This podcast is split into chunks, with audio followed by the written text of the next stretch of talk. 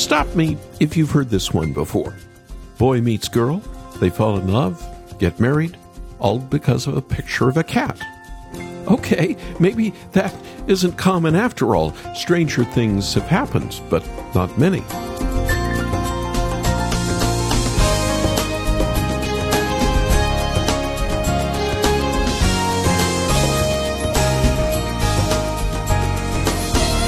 It started with the Twitter account Poorly Drawn Cats. The artist Elosia Nora draws cats from submitted photos, but the drawings don't have much detail. An Oregonian named Grant Schroeder submitted his feline, Luna, in 2019. Emma Ferguson, an English woman, noticed the drawing online. She also had a cat named Luna. According to Ferguson, she looked at his account and saw a cute boy with cat. Must follow, of course. The rest, they say, is history. The couple married just last month. They reside in England, and of course, they have cats. Still, this isn't the strangest love story in the world. Jesus Christ gave his life for his bride, and she has done nothing to attract his love. Welcome to Haven today. I'm Charles Morris, sharing the great story that's all about Jesus, and on this Friday, we're wrapping up a series called The Bible through the Jesus lens. And really, that's what we've been doing all week. We've been looking to the Bible, but looking at it through the Jesus lens. And it's actually something we do every time we talk about Scripture here on Haven today.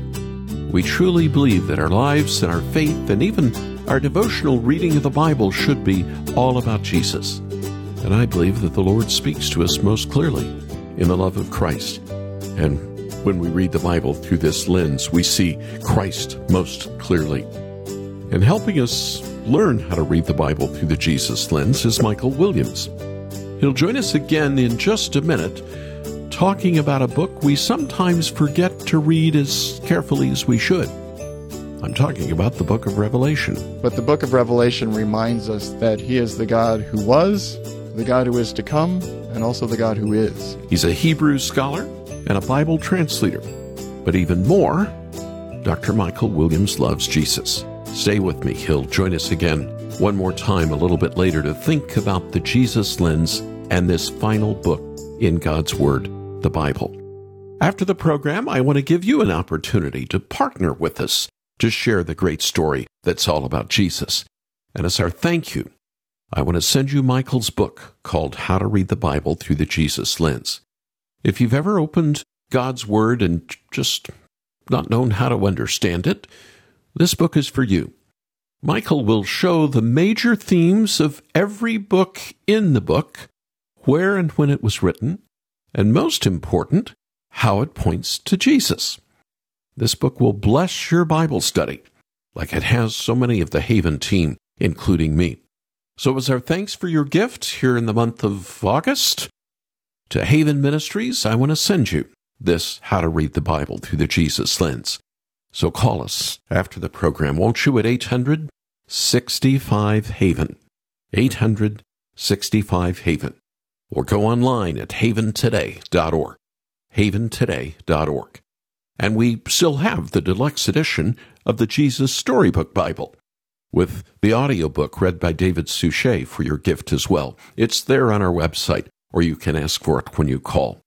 And now, as we're getting ready to open with the Gaither Vocal Band, we have a little banner across the top of our homepage, haventoday.org. It's my invitation to you to join me on a trip to the Holy Land late this November. I think it'll make a difference in your spiritual life to walk where Jesus walked and to pray where he prayed. And let's do it together. Find out more by heading over to our website after the program. And now, here is the Gaither Vocal Band opening Haven today.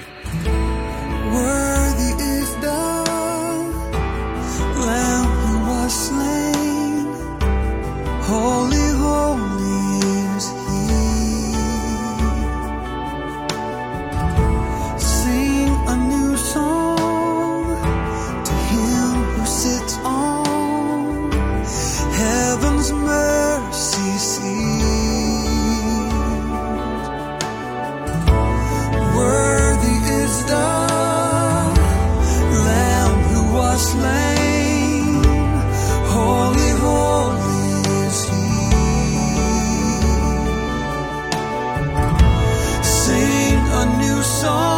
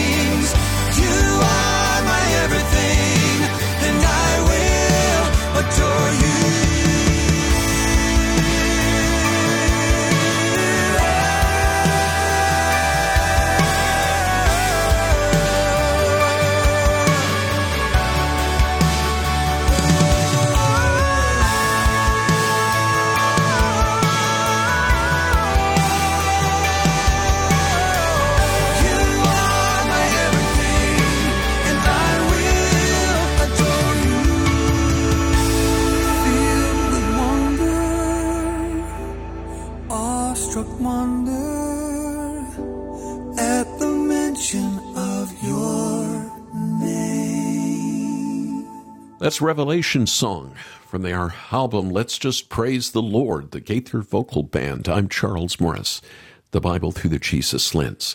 And thank you so much for ending your week with us. And I pray you started your week with us as well. And on this program, I want us to ponder the book of Revelation. To be more exact, it's the book of the Revelation, given to the Apostle John when he was in exile at Patmos. And I don't think I have to tell you that this book gets a lot of attention, sometimes around election years, always around major world events. I can't even count how many pastors and theologians have come out with a certain prophecy about the end based on an updated reading of this book. But then, when you and I read it, it says a lot about what's to come. John was given a vision of the future. He was told to write it down to encourage Christians throughout history. But we may have to be clear. It wasn't written so that we could have a detailed chart giving us the exact date, time, place, or what condition the moon would be in when Christ would return. Too many approach the book of Revelation like it's a roadmap instead of a word of blessing. Now, you can, of course, find signs in the book of Revelation, but moreover and more important, it is a word of blessing and encouragement from the Apostle John about our Lord Jesus Christ. Joining me now is Michael Williams. Michael, help us supply the Jesus lens to this wonderful final book of God's Word. What is it that ties all of these details together? And, and certainly Christians, uh, you know, fight each other over the meaning of these details. Yes. But what is the meaning of the book that we can all stand behind? And that is, uh, we see in however you interpret this book, that God is enabling his people to stand fast against Satan and his forces until he brings about the ultimate and sure victory. He brought about that victory already, the beginning of it in Jesus Christ, who conquered death. Mm-hmm. And yet, even though the power of sin has been broken, the penalty of sin has been paid, the presence of sin is still here. And so we're living in what's called the already and not yet. Mm-hmm. God has initiated his kingdom. We can already begin experiencing the benefits of it. And yet it hasn't been brought to its fullness. It's not yet here in all of its glory, and that is coming. And in the between times, God will give his people the strength to stand fast against Satan and his forces until everything that he's inaugurated is here in its fullness. You know, we say God is the Alpha and the Omega, mm-hmm. the beginning and the end. We trust that God created everything, and we trust that God's coming again to make everything new. It's the middle that we have trouble with. Mm-hmm. But the book of Revelation reminds us that he's the God of the middle, too. Mm. That he is the God who was, the God who is to come, and also the God who is. And, and the Lamb is on the throne now, Right. today. That's right. Yes. Securing that ultimate outcome. And we can celebrate that today. And that well. enables us to stand fast against mm. Satan and his forces. And it's only when we keep our focus on Christ because he's the one who makes it all possible. Dr. Michael Williams, who wrote How to Read the Bible Through the Jesus Lens. Thanks for sharing with us one more time. You're listening to Haven Today, and I'm Charles Morris. So, why should we read the book of Revelation with Christ as our guiding light? It's important to put Jesus at the center whenever we read this difficult book. It is a hard book to understand. Otherwise, we might find ourselves getting swept away in what Jesus described as the rumors of war and the birth pangs of his return. We can get so caught up in the details and trying to find their fulfillment out in the world that we miss John's point, and then we end up missing Jesus. From beginning to end, the book of Revelation is about Jesus. The opening words, the revelation from Jesus Christ, which God gave him to show his servants what must soon take place. It doesn't start with the politics of the first century. It doesn't attack Rome or the emperor. It doesn't start with rumors of wars or anything else. It starts with Christ, the revelation of Jesus Christ. He is the first. He is the last. And at the end of the book, he is there. He who testifies to these things says, Yes, I am coming soon. Amen. Come, Lord Jesus. And then, of course, the grace of the Lord Jesus be with God's people. Amen. From beginning to end, Revelation is about Jesus. The very first thing John tells us in this book is who he saw, and it was the glorified, resurrected Christ speaking to him. I turned around to see the voice that was speaking to me. And when I turned, I saw seven golden lampstands. And among the lampstands was someone like a son of man, dressed in a robe reaching down to his feet, and with a golden sash around his chest. Sound familiar to you? The hair on his head was white, like wool, as white as snow, and his eyes were like blazing fire. His feet were like bronze glowing in a furnace and his voice was like the sound of rushing waters. In his right hand he held seven stars, and coming out of his mouth was a sharp, two edged sword. His face was like the sun shining in all its brilliance. Now I try to imagine that picture that John just shared with us. Now, maybe you have a better imagination than me, but whether you can picture it or not, what this description does it makes us long for the day when we meet Christ face to face. At the very beginning of the book, John isn't preaching doom and gloom. He wasn't trying to scare Christians into thinking they might end up on the wrong side of the very end. I used to think like that. What if Christ comes back and it turns out my faith is a fraud? What if he tells me to get away from him? That can be terrifying, but the book of Revelation is not about that. The book of Revelation was given to the Apostle John and written by John through the Holy Spirit to encourage us. And one day we get to see our Savior face to face. He's our Lord, and He's with us even today. And we don't need to walk around being afraid, and we don't need to be anxious about what will happen at the end, much less today or tomorrow. Christ is coming back and He's going to meet up with us. And that's enough to get us through even the darkest of days, which so many of us understand and are maybe going through even now. Just remember John. He was in exile, and the story from history tells us he was boiled alive in oil. He somehow survived and was sent to the island to live and die alone. Talk about dark days. But the Lord met him and in that encounter, the Lord meets us all. And as you read this book that he penned, don't lose sight of the risen and reigning Lord Jesus. He's the one we're going to see face to face. And when we do, the scene will look a lot like what we find in John's vision in Revelation 5.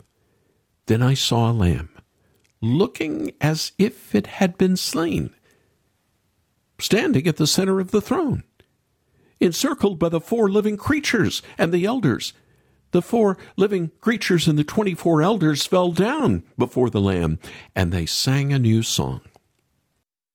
When you and I finally see Christ face to face, it will be meeting the Lamb who was slain. The one before whom all the angels and creatures fall in worship. And we will join in in singing this new song. No matter what else is happening, amidst all the debates about when Jesus is going to come back, don't lose sight of the Lamb, the one who is worthy of all praise, all honor, the one who died, the one who rose again. And when we read Revelation through this lens, we walk away encouraged, not scared, not anxious. And we walk away with a renewed desire to see the new heavens and the new earth. John saw it in Revelation 22. He said it was like a city with the river of the water of life, as clear as crystal, flowing from the throne of God and of the Lamb down the middle of the great street of the city. On each side of the river stood the tree of life, bearing twelve crops of fruit, yielding fruit every month. And the leaves of the tree were for the healing of the nations. No longer would there be any curse. The throne of God and of the Lamb would be in the city, and his servants will serve him. They will see his face, and his name will be on their foreheads. There will be no more night. They will not need the light of a lamp or the light of the sun, for the Lord God will give them light, and they will reign forever and ever. Now that's your future. If you trust in Jesus Christ, if you're born again, you get to rejoice in faith now that this is where you're headed a place without pain, a place without curse, a place of pure joy before our Lord. So, we say with the Apostle John, say it with me right now. Amen. Lord Jesus, come. Though the dark is overwhelming and the brightest lights grow dim, though the word of God is trampled on by foolish men, though the wicked never stumble and abound in every place, we will all be humble when we see your face.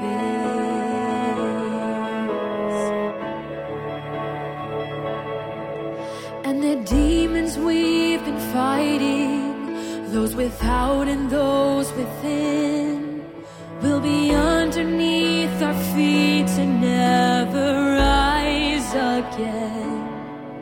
All our sins will be behind us through the blood of Christ erased, and we'll taste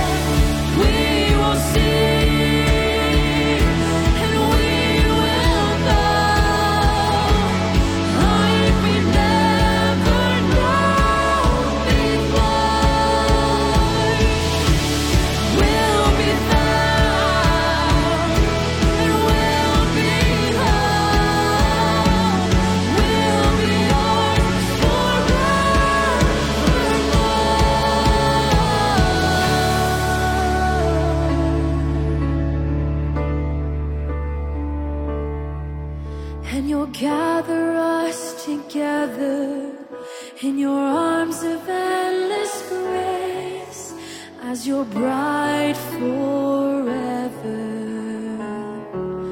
When we see your face. Sovereign grace, when we see your face on this haven today, something I pray that you are looking forward to when you get to meet your Savior Jesus Christ face to face. Well, I'm sure you saw it. We mentioned it on our program a couple of weeks back. There was a recent poll done that showed fewer and fewer people are reading the Bible. And sadly, that goes for Christians as well. There are many reasons for that, and I won't go into it now, but I see it as a great call for you and me today to take up and read, as John puts it, read the Word of God. It's so important that we know God's thoughts on life and salvation. But I'll be the first to admit it's sometimes hard to know where to start. And then when you do start, it's hard to know who it was written to, and maybe why it was written, and what's it trying to tell me today. And that's why Dr. Michael Williams wrote his easy to read, helpful book called How to Read the Bible Through the Jesus Lens. Michael takes every book of the Bible and in a simple way explains it in four pages. And the part I really appreciate is what we're all about here at Haven today as well. Michael shows us how every book in God's Word, the Bible, points to Jesus. It's an amazing resource. It's helped me understand the Bible better. I think it will you as well. So, would you call us right now? Would you make a gift here in August? We need to hear from you this time of year, especially if you haven't sent a gift in in a while. It helps us make it through one of the toughest months of the year. The bills still come due, but we don't have as many gifts coming in. Just call us right now at 800 65 Haven. 800 65 Haven.